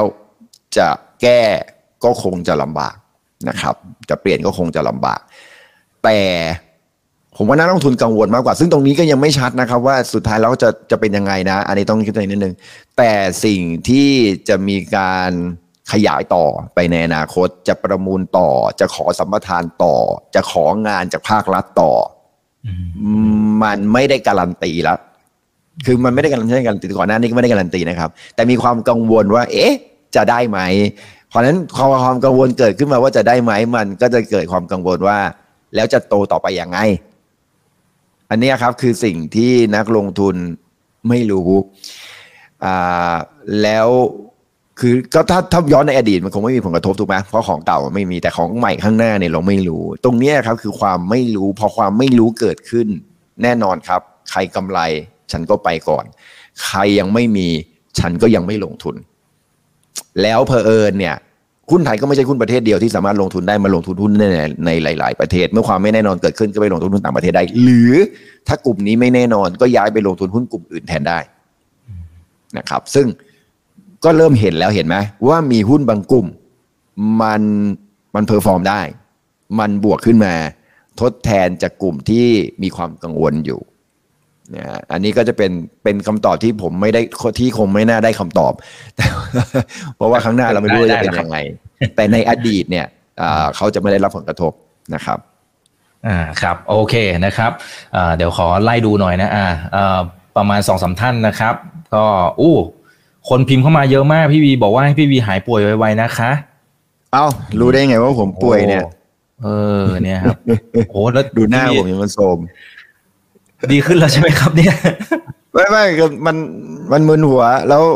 ตั้งแต่ตั้งแต่ทำมามันไม่มีวันหยุดไงแล้วมันอ๋อแล้วมันทำมาเรื่อยๆเสาร์อาทิตย์ก็ไม่ได้หยุดด้วยนะครับ ออกงานอืมสัมมนาไปสอนหนังสืออะไรอย่างเงี้ยครับอ่าก็เลยทำให้เรางานเราค่อนข้างค่อนข้างเยอะโอ้ครัแต่บสัญญากับอีกไว้แล้วไงนะครับ มันก็โอ้ไม่สามารถยกเลิกได้ โอ้ไม่ที่เป็นไรบอกได้ผมนะครับ บอกได้ครับ ไม่ได้ไม่ได้ คือเวลาสัญญาอะไรแล้วถ้าไหวจริง ๆ เราก็ต้องทำ นะครับโอ้ครับมันครับไม่ดีอะที่เราจะไปแล้วก็อยากเจอนักลงทุนด้วยไม่ใช่อะไรเพราะช่วงนี้ผมเชื่อได้เลยว่านักลงทุนเองต้องการต้องการกำลังใจใช่ไหมต้องการข้อมูลข่าวสารนะครับว่า เอ๊ะมันจะเกิดอะไรขึ้น คือผมก็ผมก็พูดเหมือนเดิม ผมก็พูดเหมือนเดิมว่า ผมก็ยังอิงจากปัจจัยภาพรวมอืมนะครับอืมตครัลาดบหุ้นไทยไม่ได้แพงจนเกินไป อันนี้เราคุยกันแล้วนะครับอืมผลกระทบที่ครัจะบเกิดขึ้นในอนาคตอ่า ต่อให้ตั้งแต่ปี 2549 เนี่ย อีกก็คงจะรู้เนาะตั้งแต่ 2549 จนถึง 255สองห้าหกสองเนี่ย เราเราเจอชุมนุมประท้วงไม่รู้กี่รอบนะครับ เยอะมาก เยอะมาก เราเจอเรื่องของการเปลี่ยนแปลงอะไรหลาย ๆ อย่าง ระหว่างทางเต็มไปหมดนะครับ มีนายกเนี่ยอูเยอะมากเลยนะครับ แล้วก็มีการรัฐประหารสองครั้งอ่าประเทศไทยเราก็ก็ยังสามารถที่จะ เจริญเติบโตได้ในระดับที่พอเหมาะพอสมกับกับสิ่งที่เกิดขึ้น มันมีความเสี่ยงแหละ มันมีปัญหาแหละ แต่ก็พอเติบโตได้ในระดับหนึ่ง ตรงนี้ผมเชื่อว่ามันก็เป็นพื้นฐานของประเทศไทย ข้อดีของไทยเราคือ ยังไงยังไงเนี่ย เราก็ยังคงมีเสน่ห์ในในสายตาของนักลงทุนต่างประเทศนะ โลจิสติกของประเทศไทยมันก็ยังคงดีอยู่นะครับ พอมาคุยเรื่องของ valuation เราก็รู้สึกเออ มันก็ยังไม่ได้แพงขนาดนั้น เนี่ยเป็นสิ่งที่ผมพยายามจะปลอบใจนักลงทุน พยายามจะบอกนะลงทุนไม่ได้ปลอบใจดีกว่า เอา fact มานั่งคุยกันว่าตัวเลขมันเป็นอย่างนั้น แต่เราก็ปฏิเสธไม่ได้ว่าปัจจัยภายนอกประเทศเนี่ยยังไงก็ยังคงเป็นปัจจัยกดดัน ตลาดหุ้นไทยอยู่ดีนะครับอืมแต่ปัจจัยในครับประเทศ เราอะไรที่เราควบคุมไม่ได้ เราก็พยายามลดการถือครองหุ้นลงแค่นั้นเอง ถ้าจะเพิ่มเพิ่มเราก็อาจจะชะลอได้ไม่ได้ชะลอเพราะว่าปัจจัยการเมืองในประเทศนะ แต่ที่ชะลอผมก็คุยไปก่อนหน้านี้ละเป็นเพราะปัจจัยต่างประเทศ เราก็ยังไม่จำเป็นที่จะต้องเร่งในการที่จะเข้าไปลงทุนในช่วงนี้นะครับ แล้วรอจังหวะที่ดี เมื่อวิกฤตมันมาเมื่อหุ้นมันลงแรงกว่านี้นะครับ อาจจะหลุดพันห้าแล้วเราค่อยๆทยอยเข้าไปเก็บหุ้นดีๆ ได้ไม่ต้องห่วงนะครับอืมครับอ่าโอเคครับ ขอบคุณครับเอ่อคุณชุติพงศ์นะเขาบอกว่าวันนี้เจอพี่บีด้วยนะครับ ดีใจมากจริงเป็นแฟนดิคลับอ่าที่ไหนอะที่ไหนที่อะวันนี้ผมไปกินข้าวกับลูกค้าสินธรเขาบอกที่สินทรนะฮะวัดสินทรอ๋อตอนเข้ามาตอนเข้ามาเข้ามาทำงานอืมครับอ่าเขาบอกดีใจมากนะครับอ่าอีกคนหนึ่งเขาบอกเจอพี่บีเหมือนกันแต่ไม่กล้าขอถ่ายรูปนะฮะรอบหน้าโอ้ เข้าไปเลยครับพี่บีใจดีเข้ามานะครับเลยครับ เข้าไปเลครับยโอเคอะอ่าเดี๋ยวขอดูหน่อยนะคอรับย่าเข้ามาทุกหัวตอนะครับ เข้ามาถ่ายรูปได้ถ่ายรูปได้ขอลายเซ็นได้นะครับอ่าสวัสดี 1,800 ท่านนะกดไลค์กดแชร์ทุกช่องทางนะเพื่อนๆนะครับ โอเคนะครับอ่านี่ครับทางนั้นเขาบอกขอชี้เป้าเลยได้ไหมนะครับอ่าในเมื่อพี่บีบอกว่ามันคงไม่ไปต่ำกว่าพันซีหรอกนะครับ แต่เลือกเสริมเสริมในมุมที่แบบแล้วจะเลือกยังไงดีดีกว่าอ่านักลงทุนจะได้ไปอะเรียนรู้ด้วยครับพี่บีเอาหลักการก่อนไหม เอาหลักการในดีการครับเลือกหุ้นก่อนในในชั่วโมงนี้นะครับ อันที่หนึ่งก่อน เราเราต้องหาจุดร่วมว่าบริษัทเหล่านี้ต้องไม่ได้รับผลกระทบกับสิ่งที่เกิดขึ้น ได้รับผลบวกพูดกันอีกเรื่องหนึ่งนะเอาไม่ได้รับผลกระทบก่อน อันที่หนึ่งเศรษฐกิจโลกจะชะลอตัวถูกไหมนั่นหมายถึงว่าเราต้องพยายามหาธุรกิจที่ได้รับผลกระทบน้อย จากการชะลอตัวลงของเศรษฐกิจโลก ให้น้อยที่สุด มันคงไม่มีใครรอดหรอก แต่เราก็ต้องหาสองสมมุติว่าท่านนโยบายของภาครัฐตอนนี้ที่จะมีผลกระทบจริงๆอะมันก็จะเป็นในเรื่องของอัตราการอัตราอัตราอาค่าจ้างแรงงานขั้นต่ำที่อาจจะปรับตัวเพิ่มขึ้น เราก็ต้องพยายามหาบริษัทที่จะได้รับผลกระทบ จากเรื่องนี้ให้น้อยที่สุดหรือไม่ได้รับผลกระทบนะครับ แล้วก็พยายามหาบริษัทที่จะได้ประโยชน์ จากการขยายตัวของเศรษฐกิจไทยในบางอย่าง เช่น เรื่องของการท่องเที่ยว เรื่องของการบริโภคในประเทศ นะครับเพราะฉะนั้นถ้าเราสามสามารถที่จะหาจุดร่วมอย่างนี้ว่าหนึ่งไม่ได้รับผลกระทบจากเศรษฐกิจโลกได้รับผลกระทบน้อยจากเศรษฐกิจโลกได้รับผลกระทบน้อยจากค่าแรงขั้นต่ำที่เพิ่มขึ้น แต่ได้รับผลบวกจากเรื่องของการท่องเที่ยว และได้รับผลบวกจากเรื่องของการบริโภคในประเทศที่ดีขึ้น ทั้งหมดทั้งปวงตรงนี้มันก็จะแล้วก็หลีกเลี่ยงหุ้นที่เป็นเกี่ยวข้องกับการเมืองนะครับเราก็จะได้ชุดหุ้นที่เราลองมานั่งทายกันอะลองดูฮะคอมเมนต์กันมาเลยนะครับ ข้างล่าง ว่ามีหุ้นอะไรบ้างที่มันน่าจะอยู่ ในกลุ่มเหล่านี้อะเดี๋ยวเดี๋ยวผมจะค่อยๆทยอยบอกทีละตัว อ่ามาแล้วครับาสักกี่เรือผมกะท่อว่างจะเอาเที่ยวสักแปดหุ้นอ่าอ่าโอเคท่องเที่ยวเรือนะฮะอ่าเรือด้วยเหรอ อ่า ที่พิมพ์มานะครับ คุณสไปร์นะหุ้นเรืออ่ามาแล้วครับ หุ้น AI มันมีหุ้น AI ด้วยเหรออ่าเอาฮะหมายถึงชื่อเอ ไม่น่าจะหมายถึงเอาหุ้นหุ้น AI เอาหุ้นรุ่นใหญ่ๆโรงพยาบาลนะหุ้นมาแล้วครับใหญ่ๆมาแล้วครับ อ่า สนามบินอ่าโรงพยาบาลมาแล้วโรงพยาบาลมาละอ่าโรงพยาบาลมีอะไรอีก BCH ค้าปลีกอิเล็กทรอนิกส์นี่นี่ไล่ไปนี่ผมว่าจะทั้งตลาดแล้วพี่บีนะฮะ สายการไม่บินโลจิสติก อันนี้อ่าเริ่มแต่ random แล้วอะไม่แต่แต่เอาเอาเอานี้ก่อนนะระวังคือ sector sector ที่ได้รับผลกระทบกับเรื่องแรงงานตรงๆเนี่ยหนึ่งคือมีรับเหมา ถูกไหม มีมีรับเหมา มีอ่าอสังหา ถูกไหมอ่าที่จะจะได้รับผลกระทบมีรับเหมา มีอสังหา แล้วมีตัวอ่าอ่ากลุ่มนิคมอุตสาหกรรมนะครับทำไมถึงกลุ่มต้องเป็นกลุ่มนิคมอุตสาหกรรม เพราะว่าพอขึ้นค่าแรงเนี่ยการลงทุนคนก็จะกลัวเรื่องการลงทุนถูกป่ะเขาก็จะอาจจะไม่ย้ายฐานกำลังการผลิตมาอะอะ ดังนั้นก็เราก็จะผ่านแล้วก็คนที่ได้รับผลกระทบจากเศรษฐกิจโลกก็คือหุ้นกลุ่มพลังงานถูกไหมหุ้นกลุ่มส่งออกเนี่ยเราพยายามตัดออกไปทีละ sector นะหุ้นกลุ่มส่งออกหุ้นกลุ่มพลังงานได้รับผลได้รับผลกระทบจากเศรษฐกิจโลกที่ชะลอตัวลงอ่าค่าแรงขั้นต่ำเราบอกแล้วนะอสังหาริมทรัพย์รับเหมานิคมอุตสาหกรรมที่จะได้รับผลกระทบ ดังนั้นนะหุ้นที่จะได้ประโยชน์ในเรื่องของอไม่ได้ประโยชน์จากเรื่องของการบริการท่องเที่ยวการบริโภคในประเทศ เศรษฐกิจไทยที่ยังขยายตัวอยู่นะครับแล้วก็ไม่ได้รับผลกระทบเรื่องของค่าแรงขั้นต่ำ มากจนเกินไปเนี่ยก็จะคุยก็จะเป็นหุ้นที่พูดกันมาเมื่อสักครู่นี้แหละครับ ก็คือหุ้นในกลุ่มโรงพยาบาล หุ้นในกลุ่มโรงแรม หุ้นในกลุ่มธนาคาร หุ้นในกลุ่มค้าปลีกอ่าค้ากลุ่มค้าปลีกหลายคนก็บอกถ้าหุ้นกลุ่มค้าปลีกเราตัดหุ้นในกลุ่มที่เป็นทุนทุนที่ถูกถูกมองว่าเป็นทุนผูกขาดออกไหมนะครับเพราะว่าเพราะมีบางบริษัทที่ถูกมองว่าเป็นทุนผูกขาดนะครับ คราวนี้ถามว่ามีหุ้นอะไรบ้างไล่กันไปนะครับเดี๋ยวผมจะไล่กันที่กลุ่มธนาคารก็จะมี BBL กับ Tisco BBL นี่คือ BBL เนี่ยก็คือจะได้ผลประโยชน์จากเรื่องของบริษัทขนาดใหญ่ ๆ นะครับ แล้วก็ตัวสินเชื่อที่ขยายตัวตามการเติบโตของเศรษฐกิจนะครับ แต่ตัวทิสโก้เนี่ยผมก็น่าสนใจ เพราะว่าทิสโก้เนี่ยปล่อย High Purchase แล้วก็เป็นเงินสินเชื่อเงินกู้รถยนต์ ซึ่งรัฐบาลชุดใหม่เนี่ยก็น่าจะสนับสนุนการขยายตัวของรถ EV อยู่นะครับแล้วก็ที่เป็นสำคัญคือทิสโก้ก็ไม่ได้รับผลกระทบจากเศรษฐกิจโลกถูกไหมนะครับแล้วก็ไม่ได้รับผลกระทบจากเรื่องของค่าแรงขั้นต่ำด้วย เพราะว่าอยู่ในกลุ่มสถาบันการเงินนั้นกลุ่มสถาบันการเงินจะเป็นกลุ่มแรกๆนะครับไม่รวมไฟแนนซ์นะครับไม่รวมไฟแนนซ์เอาเฉพาะที่เป็นธนาคารหลักๆนะครับ หลายคนอาจจะไปมองตัว SCB ก็ได้นะครับ KBank ก็ได้แต่ที่ผมมองว่าคือ BBL กับ Tisco ก็จะได้ประโยชน์นะครับ คราวนี้เรามามองในหุ้นกลุ่มโรงแรมบ้าง ก็จะมีมินกับ CENTEL เสียได้ CENTEL ราคาหุ้นขึ้นไปเยอะ ก็เกิน 50 บาท ผมก็มีความรู้สึกว่ามันแพงไปนิดหนึ่ง แต่ตัว Miner International เนี่ยอะอีกลองนึกถึงภาพมินสิ โรงแรม 80%อยู่ที่ยุโรป ขึ้นค่าแรงในเมืองไทยก็ไม่มีผลอะไรกับเขา ก็เขาอยู่ในยุโรป นะครับแล้วก็เป็นธุรกิจท่องเที่ยวซึ่งได้ประโยชน์จากการท่องเที่ยวในประเทศไทย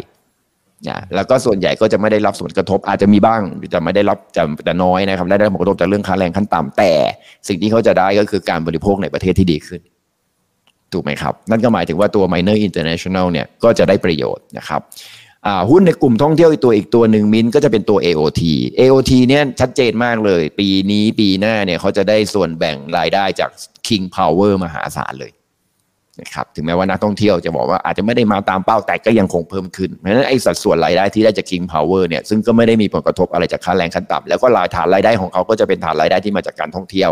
ล้วนๆเลย ซึ่งก็จะไม่มีผลกับการชะลอตัวของเศรษฐกิจอะไรทั้งสิ้นต่อ และแม้กระทั่งเศรษฐกิจโลกที่ชะลอตัวลงผมก็ยังเชื่อว่าภาคธุรกิจท่องเที่ยว การจำนวนนักท่องเที่ยวที่จะเข้ามาก็ยังคงสูงอยู่นะครับแล้วก็กำไรของเขาก็จะฟื้นตัวอย่างต่อเนื่องนะครับแล้ว PE ที่อยู่ 80 เท่าปีหน้าก็จะลงมาเหลือ 30 ด้วยกำไรที่เพิ่มขึ้นจริงๆไตรมาสหนึ่งไตรมาสสองก็คือครึ่งปีแรกของเขานะครับเขาเขาปิดงวดกันยานะปรากฏว่าดีกว่าคาด ดีกว่าที่นักวิเคราะห์คาดติดต่อกันเลย 2 ไตรมาสนะครับก็อาจจะทำให้นักวิเคราะห์มีการปรับประมาณการขึ้น อันนั้นก็เป็นอีกตัวหนึ่ง กลุ่มโรงพยาบาลครับ เน้นโรงพยาบาลขนาดใหญ่ๆนะฮะก็ตัว BDMS ก็จะได้ประโยชน์เหมือนกันเพราะว่าค่าแรงขั้นต่ำก็ไม่มีผลกระทบ เรื่องของเศรษฐกิจโลกก็ไม่มีผลกระทบนะครับ ได้ประโยชน์จากเรื่องของนักท่องเที่ยวด้วย เข้ามาก็เข้ามาในเชิงของ health healthcare นะครับทัวริซึมด้วย ตรงนี้ก็เป็นจุดหนึ่งที่เขาจะได้ประโยชน์ อีกตัวหนึ่งที่ไม่มีผลกระทบเช่นเดียวกันกับเรื่องของค่าแรงขั้นต่ำก็คือตัว CPN นะครับ CPN นี่คือเน้นของการเก็บค่าเช่าก็ไม่ได้รับผลกระทบและดีไม่ดีเนี่ยปีนี้เขาก็อาจจะลดส่วนลดเนี่ยส่วนลดค่าเช่าเนี่ยเขาก็จะไม่ไม่ลดละ นะครับเขาก็จะลดน้อยลงหรือจริง ๆ ก็จะไม่ลดแล้วด้วยเขาก็จะได้ส่วนแบ่งตรงนี้ปรับตัวเพิ่มขึ้นด้วยในส่วนของ CPN อีกตัวหนึ่งก็คือตัว Home Pro Home Pro เนี่ยเรื่องค่าแรงขั้นต่ำไม่น่าจะมีผลกระทบกับเขานะครับอาจจะมีบ้างแต่ก็ไม่เยอะเมื่อเทียบกับต้นทุนของเขา แต่ Home Pro จะได้ประโยชน์ตรงไหนก็คือช่วงนี้ยอดขายบ้านเราดีมากนักท่องเที่ยวต่างประเทศมาซื้อคอนโดอะไรมากขึ้น ดังนั้นเนี่ยอยอดขายสินค้าในในห้างของเขาเนี่ยนะครับ ก็จะเพิ่มขึ้นตามการขยายตัวของยอดขาย แต่ช่วงนี้จะยังไม่ดียังไม่มา เพราะว่าเออช่วงนี้เป็นช่วงที่แบบเกิดช่องว่างจริงๆนะอีกคือเมื่อสองปีที่แล้วเรารู้ใช่ไหมว่าโควิดมาเนี่ยเราเข้าเข้าขายคอนโดไม่ได้ใช่ไหมมันก็จะทำให้โอ้โหค้างสต็อกเต็มไปหมดเลย แล้วต้องมาโอนช่วงนี้เนี่ยปรากฏว่าช่วงเนี้ยคือช่วงที่หยุดสร้างไปเมื่อสองปีที่แล้ว แล้วไม่มีโอนไงมันเหมือนกับเป็นช่วงช่องว่างคือตอนนี้เราเหมือนรู้สึกเอ้ยเขา presale ดีนี่นะทำไมเขายังกำไรได้ไม่ดี ก็เพราะว่า presale เมื่อปีนี้หรือปีที่แล้วอะมันยังไม่ได้โอนปีนี้ไง มันต้องไปโอนปีหน้า แต่ที่โอนปีนี้คือช่วงที่ขายไม่ได้ตอนโควิด แล้วมันก็เลยไม่มีโอนครับมันก็เลยการเป็นเกิดช่องว่างว่าปีนี้กำไรของอสังหาไม่ค่อยดีเท่าไหร่แต่ผมก็ยังเฉยๆกับภาคอสังหาด้วยเหตุผลว่าภาคอสังหาจะได้รับผลกระทบจากเรื่องของค่าจ้างแรงงานนะครับ แต่โฮมโปรจะไม่ได้รับผลกระทบ เมื่อคนซื้อบ้านไปแล้วนะครับเขาก็จะมาซื้อเฟอร์นิเจอร์ หรือว่าซื้ออุปกรณ์เข้าไปเพราะฉะนั้นโฮมโปรก็เป็นอีกตัวหนึ่ง แต่ตัวหนึ่งท่านลงมาด้วยเหตุผลของบริษัทที่กลัวกันว่าจะเป็นทุนผูกขาดอะไรก็แล้ว แต่ผมก็ยังชอบ CPO นะนะครับผมก็ยังชอบ CPO เพราะว่าโดยพื้นฐานของเขาเนี่ยผมก็ยังคิดว่า คือเขาอาจจะยังไม่ถึงขนาดที่เป็นทุนผูกขาดนะครับผมมันพูดยากนะครับ เรื่องทุนผูกขาด เพราะว่าจะเอาเรื่องค้าปลีก หรือจะเอาเรื่องอะไร เพราะว่าถ้าพูดถึงเรื่องค้าปลีกตลาดในประเทศไทยมันใหญ่มากนะ CPO ไม่ได้มี market share ค้าปลีก แบบผูกขาดขนาดนั้นนะครับ แต่ว่าอันนี้ก็ก็เป็นความเสี่ยง แต่ผมก็ยังเชื่อว่าราคาที่ปรับตัวลดลงมานะครับยิ่งถ้าต่ำกว่า 60 บาท ผมก็ยังเชื่อว่า CPO อยู่มีความน่าสนใจดังนั้นที่แนะนำเนี่ยก็จะมี BBL Tisco Mint CPO AOT BDMS CPN แล้วก็ Home Pro ทั้งหมดทั้งปวงมีจุดร่วมเดียวกัน จุดร่วมเดียวกันนะครับ จุดร่วมเดียวกันคือหนึ่ง ค่าแรงขั้นต่ำไม่โดนเยอะสองได้รับประโยชน์จากเรื่องของการท่องเที่ยวสามเศรษฐกิจโลกชะลอตัวเขาได้รับผลกระทบน้อยสี่เขาได้ประโยชน์จากเรื่องของการท่องเที่ยว แล้วก็เศรษฐกิจในประเทศจากภาคการบริโภคในประเทศที่ปรับตัวเพิ่มขึ้นนะครับการขึ้นค่าจ้างแรงงาน หรือว่าการกระตุ้นเศรษฐกิจของภาครัฐ น่าจะทำให้การบริโภคเนี่ยปรับตัวเพิ่มขึ้น กลุ่มเหล่านี้ก็จะได้ประโยชน์ สังเกตว่าผมก็จะไม่เอาหุ้นอะไรบอกไปแล้วส่งออกพลังงานผู้ได้รับประโยชน์ คืออะไรที่ได้รับผลกระทบจากเรื่องเหล่านี้เนี่ยแล้วมันได้รับผลกระทบโดยตรงตรงตรงเลยจริง ๆ ผมก็จะพยายามหลีกเลี่ยงในช่วงนี้ดังนั้นถ้าเราเราซื้อหุ้นกลุ่มเหล่านี้เอาไว้เป็นกลุ่มแรกๆ เช่น สมมติว่าเราจะต้องซื้อหุ้นร้อยเปอร์เซ็นต์แล้วเราบอกว่าระดับนี้เราอยากจะเห็นมันลงมาช่วงนี้มันมีปัญหาเรื่องการเมืองแล้วเริ่มปรับตัวลดลงมา ผมคิดว่าถ้าเราจะบอกว่าร้อยเปอร์เซ็นต์แล้วอยากจะถือหุ้นสามสิบเปอร์เซ็นต์หุ้นกลุ่มนี้ก็จะเป็นกลุ่มแรก ๆ ที่ผมเชื่อว่าน่าสนใจในการลงทุน อืมครับมีคนหนึ่งถามเข้ามาทันทีเลยครับ บอกว่าทำไมพี่กวีถึงไม่ pickแมคโครถึงไม่เลือกแมคโครล่ะอ่าคือจริงๆ CPO ถือแมคโครแล้วโลตัสผมก็ต้องตัดสินใจว่าจะเอาอะไรดีอ่าคราวนี้เนี่ยแมคโครเนี่ยก็ถือโลตัสแต่ CPO ถือทั้งแมคโครและโลตัสดังนั้นผมก็เลยเลือก CPO ครับ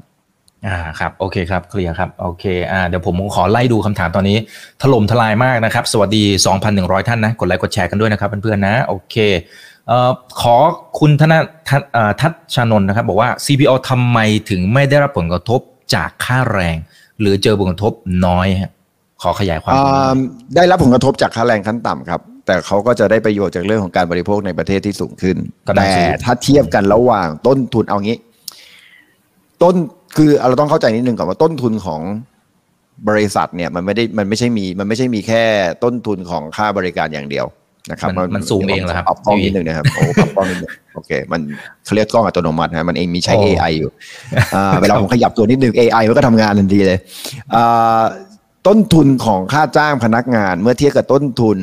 ของ CPO ทั้งหมดน้อยมาก ดังนั้นการขึ้นค่าแรงขั้นต่ำมีผลกระทบ แต่ไม่ได้เยอะ เท่าไหร่อย่างอย่างโฮมโปรก็มีแต่ก็ไม่ได้เยอะนะครับ มีแต่โดนไม่เยอะเมื่อเทียบกับต้นทุนรวมของเขาทั้งหมดนะครับและแต่สิ่งที่ CPO จะได้ประโยชน์มากกว่า ก็คือในเรื่องของการบริโภคในประเทศกับเรื่องของการท่องเที่ยวที่ปรับตัวดีขึ้น เวทกันแล้ว CPO น่าจะได้เน็ตบวกนะครับ อืมครับโอเคนะครับ มีท่านนี้บอกขอนอกเรื่องได้ไหมครับ พี่วีเอ่อปกติไปเที่ยวญี่ปุ่นบ่อยไหมตอนนี้ค่าเงินบาทน่าไปเที่ยวไหมคะ ถ้าเทียบกับค่าเงินเยนน่าเที่ยวมาก ผมคือพอจริง ๆ เนี่ยตั้งใจว่าอยากจะไปเที่ยวต่างประเทศช่วงพอหลังจากโควิดใช่ไหมไม่ใช่หนักช่วงช่วงก่อนโควิดเนี่ยผมกะจะไปวิ่งนาราธอนที่ญี่ปุ่นด้วยซ้ำโอ้ เออแต่พอเกิดโควิดปุ๊บเนี่ยก็ไม่ได้ไปพอไม่ได้ไปปุ๊บหลังจากโควิด ผมก็ดันย้ายงาน พอดันย้ายงานปุ๊บมันก็เลยไม่เวลาไปเที่ยวเลย อืม ก็เลยอดไป แต่จริง ๆ ผมไม่ได้เป็นคนชอบเที่ยวนะอะพูดตรงอืมนะครับผมมีความรู้สึกว่าเที่ยว ผมไปเที่ยวมาเยอะแล้วไงผมก็เลยมีความรู้สึกจากนี้ไปผมก็เฉยๆกับการเที่ยวแล้วเที่ยวแล้วมันก็เหนื่อยด้วยนะอืมอืมดูเดินมันจะทางไปพักนี่ผ่อนนั่นจะกลับเหนื่อยเหนื่อยโคตรเลยอ่าครับ โอเคนะครับ อะเดี๋ยวขอดูหน่อยนะครับ นี่ อืมเดี๋ยวนะครับโอ้คือคำถามมันเยอะมากมันไหลอะครับเดี๋ยวแป๊บนึงนะครับอ่าทำไมโรงพยาบาลดีแต่ว่าไม่รู้เอ่ยชื่อได้เปล่าคุณหมอเนี่ย ขายแปดล้านกว่าหุ้นเลยแล้วทยอยขายรายวันติดติดๆกันแล้วอืมคุณหมอหมายถึงว่า BDMs ป่ะฮะ ใช่ครับ อืม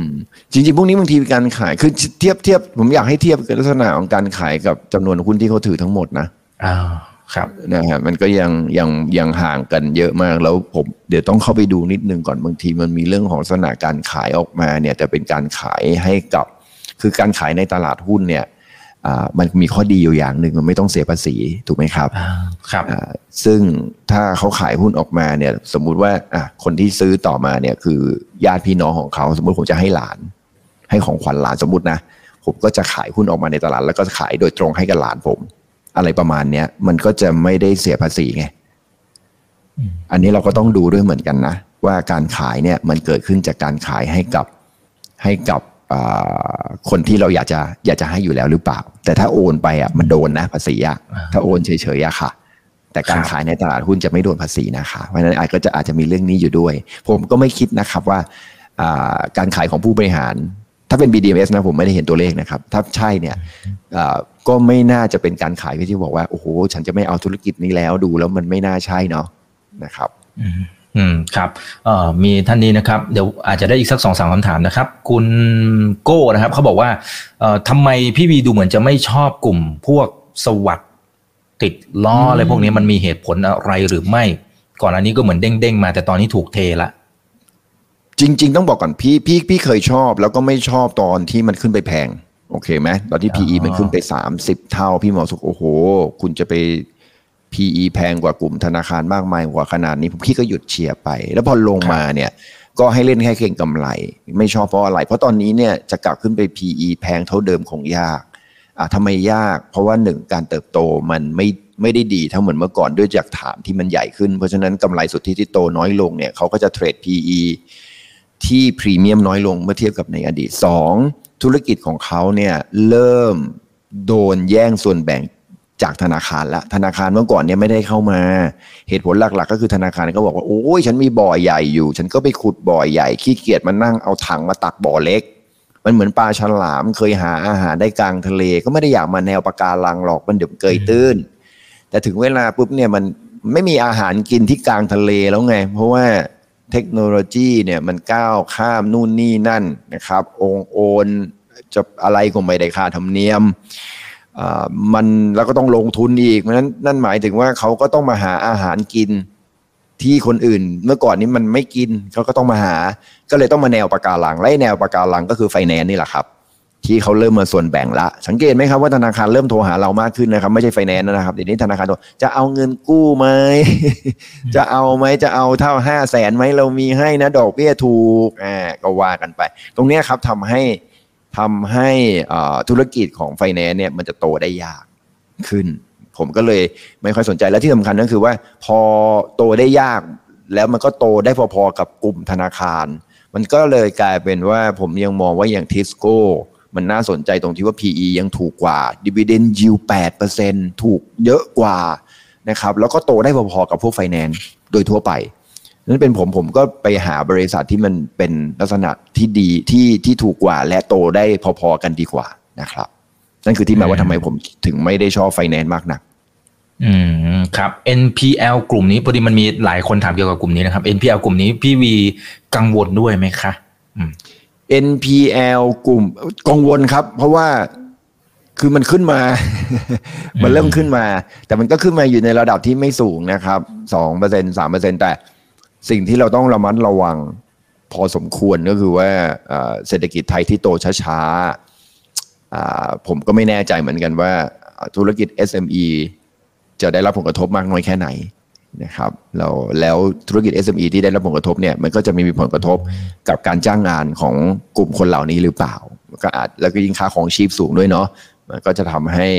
สินเชื่อพวกนี้เป็นหนี้เสียมากขึ้น แล้วก็มีการตั้งสำรองเพิ่มขึ้นจริง ๆ นะครับ ในหุ้นกลุ่มนี้ชัดเจนมากเลย แต่ก็นักวิเคราะห์ของเราเนี่ยก็คาดกันว่าน่าจะผ่านจุดต่ำสุดไปแล้ว มันก็เลยเกิดการรีบาวเกิดขึ้นมาแต่ถึงแม้ว่าอย่างที่ผมบอกครับ ถึงแม้ว่าหนี้เสียมันจะเพิ่มขึ้นมา แล้วคิดว่าน่าจะผ่านจุดต่ำสุดไปแล้ว ครับเพราะว่าเศรษฐกิจเริ่มฟื้นตัวแล้วอ่าค่าครองชีพเริ่มลงมาแล้วใช่ไหมเงินเฟ้อเริ่มปรับตัวลดลงมาแล้วเพราะก่อนหน้านี้ขึ้นไป 7-8%เลยนะเงินเฟ้อตอนนี้ลงมาเหลือ 2-3%ก็น่าจะช่วยได้ในระดับหนึ่งแต่อย่างที่ผมบอกไปอะครับถึงแม้จะผ่านจุดต่ำสุด แล้วก็เริ่มมีการ rebound กลับขึ้นมาอ่ามันก็ยังไม่สามารถที่จะทำให้กลับมาเติบโตได้เหมือนในอดีตอืมอุ๊ยมีคนถามกลุ่มไฟแนนซ์เยอะมากเลยเนาะเยอะมากเยอะมากครับไหลไหลมาแบบเยอะมากไม่เป็นเพราะว่าช่วงนี้เป็นเข้าไปลงทุนกันเยอะไง อืม อืมอืมครับโอเคนะฮะเอ่อทำไม KKP ถึงไหลลงตลอดเลยล่ะคะทั้งนั้นที่อ่าทิสโก้เมื่อก่อนมันจะไปด้วยกันอ่าเมื่อก่อนมันไปด้วยกันอืมแต่ทำไมตอนเนี้ยเป็นคำถามที่ดิ่งเลยจ้ะอืมอ่า มีทั้งประเด็นส่วนตัวแล้วก็ประเด็นโดยภาพรวม อันหนึงก่อนนะ เอาประเด็นส่วนตัวก่อน KKP เนี่ยก็เข้าใจว่าอ่าเขาเขามีส่วนในการที่เอ่อโดนผลกระทบจากหุ้นมอด้วยถูกไหม อันนั้นอันนั้นเป็นส่วนหนึ่งนะครับแล้วก็เลยทำให้มีความรู้สึกว่า เอ้ย มันต้องมันต้องมีผลขาดทุนจากตรงนี้นะครับ ก็เลยทำให้หุ้นเขาดูน่าสนใจน้อยลงในช่วงหนึ่งสอง KKP เนี่ยหลังๆเนี่ยโดยภาพรวมแล้วว่าเขาไม่ได้เป็น High Purchase เหมือนทิสโก้แล้วนะครับ KKP เนี่ยปล่อยสินเชื่ออภาคภาคโคเปอเรทภาค SME แล้วก็ภาคอสังหาริมทรัพย์เพิ่มขึ้นนะครับดังนั้นเนี่ยเขาจะไม่ได้ไปนิชอยู่ในเรื่องของอการปล่อยสินเชื่อเช่าซื้อรถยนต์ เหมือนกับที่ทิสโก้วันนี้ทำแค่สินเชื่อเช่าซื้อรถยนต์อย่างเดียว ดังนั้นผลกระทบที่เกิดขึ้นมันก็เลยแตกต่างกันนะอันนี้อันที่หนึ่งอันที่สองพอ KKP เปลี่ยนตัวเองไปเป็นธนาคารมากขึ้น อีกลองนึกถึงภาพนะครับนักลงทุนลองนึกถึงภาพเขาต้องไปแข่งกับใคร เขาก็ต้องก้าวข้ามตัวเองไปแข่งกับ BBL ในการปล่อยสินเชื่อขนาดใหญ่ ต้องก้าวข้ามไปผ่าอ่าแข่งกับ KBank ในการปล่อยสินเชื่อ SME ต้องก้าวข้ามไปแข่งกับ SCB ในการปล่อยสินเชื่ออสังหาริมทรัพย์ ดังนั้นเขาก็จะไปในทะเลที่แข่งยาก หากินยากจากเดิมที่อยู่ในแหล่งที่หากินได้ง่ายกว่านะครับ แต่พอจะกลับมาทิสโก้ก็ก็คลองไปละนะครับ ส่วนแบ่งตรงนี้ไปค่อนข้างเยอะ เพราะว่าเขานิช ตรงนี้อย่างเดียว ดังนั้น KKP ก็เลยทำให้ถ้านักลงทุนจะลงทุนหุ้นกลุ่มธนาคาร เขาก็บอกงั้นฉันไปเอา BBL KTB ดีกว่า ถูกไหม แต่ถ้าจะเอา High Purchase ฉันก็ไม่เลือก KKP อีก ฉันก็จะมาเลือก Tisco แทน เขาก็เลยกลายเป็นว่ามันมีลักษณะของเคสตัดดี้ถ้าใครในเคยอดีตเคยเคสตัดดี้ก็คือหุ้นธนาคารกรุงศรีเบเนี่ยเคยมีประสบการณ์ตรงนี้มาก่อน ก็คือไม่ค่อยมีคนสนใจเท่าไหร่ด้วยอย่างไร เป็นธนาคารเหมือนกันตอนนั้นธนาคารขึ้นกันใหญ่เลยแต่เบขึ้นช้ากว่าเพราะอะไรอ้าเบพอจะเล่นขนาดใหญ่ หรือแม้กระทั่งทหารไทยสมัยก่อนนะครับพอจะเล่นขนาดใหญ่ ฉันก็ไปเล่นข้างบน พอจะเล่นขนาดเล็ก ฉันก็มาเล่นพวกไฮเพอร์เชสกลายเป็นว่าธนาคารขนาดกลางกับไม่มีช่องว่าง ไม่รู้จะไปไหน ไม่รู้จะเก่งทางไหนดีเนี่ยตรงเนี้ยมันคือที่มาว่าทำไมเนี่ยคืออันนี้คือ business model เลยนะครับ ผมเชื่อว่าอันนี้ถือว่าเป็นบทเรียนที่ดีนะครับ ที่ก็ต้องขอบคุณคนถามเข้ามาด้วย เป็นบทเรียนที่ดีว่าเวลาเราดูหุ้นเนี่ยดูเหมือนจะมีธุรกิจคล้าย ๆ กัน แต่ถ้าเราไปเจาะลึกใน business model หรือว่ากลยุทธ์ในการทำธุรกิจของแต่ละคนในแต่บริษัทเนี่ยจะมีความแตกต่างกัน แล้ว business model นี่แหละครับ มันมีผลทำให้การเคลื่อนไหวของราคาเนี่ยมันไม่เหมือนกัน และมันเคยเหมือน แล้วทำไมอยู่ดีๆมันไม่เหมือน ก็ให้ไปดูที่ business model มันเปลี่ยนแปลงไปอ่าโอ้อันนี้ดีมากครับ เอาไปเป็น case case study อื่นๆได้ด้วยนะครับสองคำถามสุดท้ายแล้วกันนะครับ สั้นๆนะครับอ่าหุ้นปั๊มน้ำมันนะครับ มีคนถามเยอะ PTG OR ทำไมก่อนหน้านี้อืมดูเหมือนจะโอเค แต่ตอนนี้ไม่โอแล้ว แล้ว PTG ทำไมลงหนักเหลือเกินนะครับเอางี้นนี้อะ พี่ก็เคยคุยเรื่องปั๊มน้ำมันไปก่อนนะนี่เอาภาพเอาภาพระยะกลางยาวก่อนนะปั๊มน้ำมันเนี่ย ธุรกิจรอดยากอืมปั๊มน้ำมันธุรกิจระยะยาวรอดยาก เพราะเพราะทุกคนก็รู้ว่ารถ E ีวีกำลังจะมานะครับและขายดีมากด้วยนั่นหมายถึงว่าปั๊มน้ำมันในกรุงเทพเนี่ยก็จะเริ่มขายน้ำมันได้น้อยลงในอนาคต อันนี้คำถามก็คือว่าอ่าธุรกิจหลักของเขากำลังโดนดิสลอฟชัดเจนมาก เขาก็เลยพยายามจะไปทำธุรกิจลองๆนะครับ เช่นปตทก็คือ OR ไปซื้ออร้านซักแห้ง ไปทำร้านอาหารนะฮะเคยคิดถึงขนาดจะไปทำโรงแรมด้วยนะ เพราะที่เขาไม่รู้จะไปทำอะไรแต่ว่าอันนี้เนี่ยมันเขากำลังก้าวเข้าไปอยู่ในธุรกิจ อันนี้ก็เป็น business model นะครับ ซึ่งซึ่งผมบอกได้เลยว่าเรื่องพวกนี้ถ้าเราเข้าใจใน business model แล้วเราคุยไปไปเรื่อยๆ จะสนุกมากนะครับนะฮะเขาจะต้องไปเข้าไปในธุรกิจที่ ที่เขาอย่าง Amazon เนี่ยทำถึงจุดจุดหนึ่งมันก็เริ่มอิ่มตัวพอจะก้าวข้ามไปอีกบริษัทหนึ่งธุรกิจหนึ่งมันก็เริ่มยากขึ้น เพราะว่าเขาไม่ได้ไม่ได้มีความเก่งในเรื่องของธุรกิจเหล่านี้อะ PTG ก็เหมือนกัน เขาก็ต้องหาทางรอดถูกไหมครับ เพราะเขาก็รู้อยู่แล้วว่าธุรกิจของเขาเนี่ยมันก็จะเริ่มขายขนมมันได้ลดลง เขาเห็นไหมเขาก็จะเปิดธุรกิจไอ้ร้านพันไทย เข้ามาแข่งซึ่งตอนนี้เขาลงทุนร้านพันไทยเยอะมาก แต่ทั้งหมดทั้งปวงที่ปั๊มน้ำมันพยายามทำเนี่ยทำไปเพื่อการอยู่รอด แต่ไม่สามารถทดแทนรายได้หลักเขาได้ ทำไปเพื่ออยู่รอด แล้วคำถามว่าแล้วทำไมมันรีบาวขึ้นมาล่ะ ก็อยากจะให้กับปั้นทุบดินก็คือนักวิเคราะห์ไปเชียร์กันช่วงนี้ เพราะอะไร เพราะมองว่าอ่ารัฐบาลราคาน้ำมันลงใช่ไหมรัฐบาลไม่ต้องเข้าไม่ต้องเข้าไปแทรกแซงเรื่องค่าการตลาด ดังนั้นเนี่ยค่าการตลาดก็เลยมีการ rebound ขึ้นมา ดังนั้นแล้วก็การท่องเที่ยวไตรมาสสองก็ดีใช่ไหมครับ การใช้น้ำมันก็เยอะขึ้น เพราะฉะนั้น volume การขายน้ำมันดีขึ้น ค่าการตลาดก็ดีขึ้น ดังนั้นกำไรก็จะ rebound ขึ้นมา ไม่เถียง กำไร rebound ขึ้นมา มันก็จะเป็นลักษณะของการลงทุนขาลงระยะยาว แต่รีบาวระยะสั้น เพราะ business model เขายังก้าวข้าม business model ในระยะยาวได้ยาก ก็คือการสูญเสียธุรกิจหลัก แต่ในธุรกิจหลักของเขาเนี่ยบางทีมันก็มีลงมันก็มีขึ้น มีลงมีขึ้น มันก็เป็นลักษณะของการเก็งกำไร เมื่อใดก็ตามข่าวการเก็งกำไรตรงนี้จบไปนะครับแล้วแล้วมัน แล้วมัน valuation มันเริ่มเต็ม คนก็เริ่มไม่ซื้อต่อละเพราะเพราะว่ามันไปต่อไม่ได้ เหมือนธุรกิจไฟแนนซ์นะครับ เมื่อมันโตต่อไม่ได้ขึ้นมาถึงระดับหนึ่งปุ๊บมันก็ตัน เพราะจะให้ไล่ต่อมันต้องไล่ต่อด้วยปัจจัยพื้นฐานระยะกลางยาวนะ มันไม่ใช่ไล่ต่อเพราะว่าเฮ้ยตลาดเพราะว่ากำไรจะ rebound สองสามไตรมาสไม่ใช่นะมันต้องมองว่าระยะยาวมันไปได้ต่อแต่ด้วยเหตุผลว่าระยะยาวมันไปต่อไม่ได้ มันไม่รู้จะไปยังไง หรือมองไม่ชัดว่าจะไปยังไง ขึ้นไปถึงจุดจุดหนึ่งปุ๊บ มันก็จะเริ่มโดนแรงขายทำกำไร เพราะฉะนั้นเราจะเก็งกำไรเนี่ยบางทีมันก็ต้องดูว่าธุรกิจนี้มันในระยะยาวเนี่ย มันยั่งยืนมันจะโตต่อไปได้เรื่อยๆไหมมันจะมีอะไรเป็นอุปสรรคที่อยู่ข้างหน้าไหม ไม่งั้นเราก็เล่นได้แค่เก็งกำไรเท่านั้นอืมอืมครับอ่าพอร์ตก็ไม่โตสักทีนะครับ โอเคนะครับ ก็จริงๆ คุยกันพอสมควรละนะครับ ไม่จำเป็นต้องครบชั่วโมงนะครับ แต่ว่าคอมเมนต์มามันล้นทลายจริง พี่วีฝากทิ้งท้ายสัก หน่อยดีกว่านะครับอ่าพี่บีจะได้พักผ่อนนะครับ คนเป็นห่วงเยอะมากเลยนะฮะโอ้ยขอบคุณมากเลยครับขอบคุณมากครับ ก็เหนื่อยแค่ไหนก็ยังอยู่เคียงข้างนักลงทุนเสมอนะครับคือจริง ๆ ถ้าอยากจะฝากอะไรเนี่ยผมผมผมอยากฝากว่าตลาดหุ้นเนี่ยในระยะยาวเนี่ย ผมยังเชื่อในศักยภาพของประเทศไทยนะนะครับ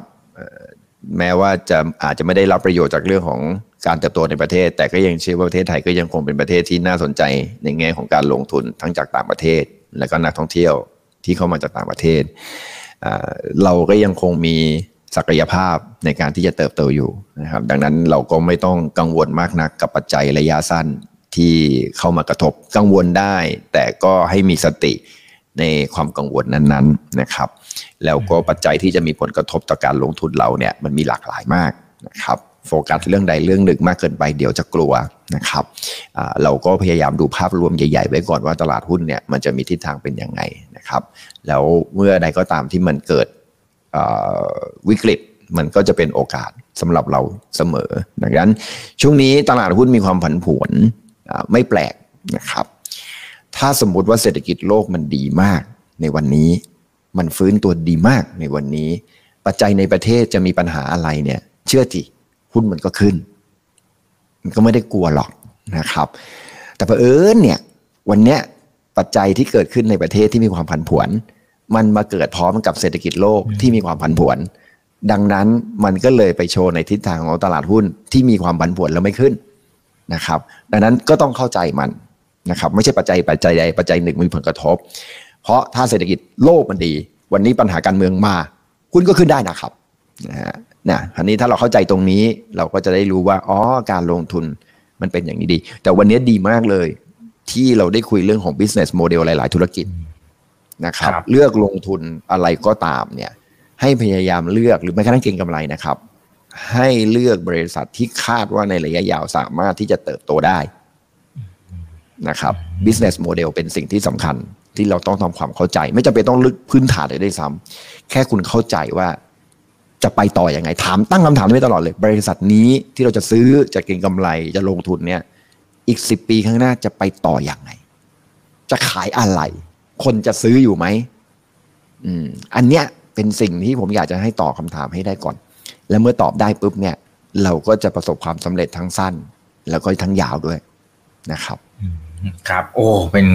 ความรู้ที่ดีมากๆเลยนะครับ ขอบคุณมากครับพี่บีขอบคุณครับนะครับยินดีตอนนี้ครับนักลงทุนขอบคุณก็มากครับอยู่กันครับนะครับ 2,400 ท่านนะยังไงกดไลค์กดแชร์นะครับอ่ามีหลายท่านบอกพี่บีต้องพักผ่อนเยอะๆนะคะนะฮะอืมเอ่อขอบคุณพี่วีครับคุณกวีต้องแข็งแรงนะครับ เพื่อพอร์ต DCA ของผม เดี๋ยวนะฮะเป็นห่วงเป็นห่วงพอร์ตหรือเป็นห่วงพี่วีเนี่ยเฮ้ยแต่พอร์ตของผมใช้ได้นะ DCA ของผมเนี่ยเออโอเคดูดีเลยตอนครับช่วงตลาดขาลงเนี่ยอือฮึ โอ้ดีครับดีครับก็ไปติดตามพี่วีได้นะครับ ที่ Pi Securities ได้เช่นเดียวกันนะครับนะครับแล้วก็ครับผมเอ่อมีหลายท่านบอกว่า โอ้พอร์ต DCA ของพี่วีดีจริงนะครับโอเคอะก็ติดต่อเข้าไปได้นะนะครับครับโอเค วันนี้ขอบคุณมากครับพี่วีครับครับผมพักผ่อนนะครับขอบคุณมากครับสวัสดีครับครับไว้เดี๋ยวสวัสคุดียกันนะครับครั้งหน้าเป็นเรื่องไหนเดี๋ยวรอติดตามนะครับ นี่คือไรนาวบอีกวันพดทุกเรื่องที่นักทุนต้องรู้ครับ สวัสดีครับ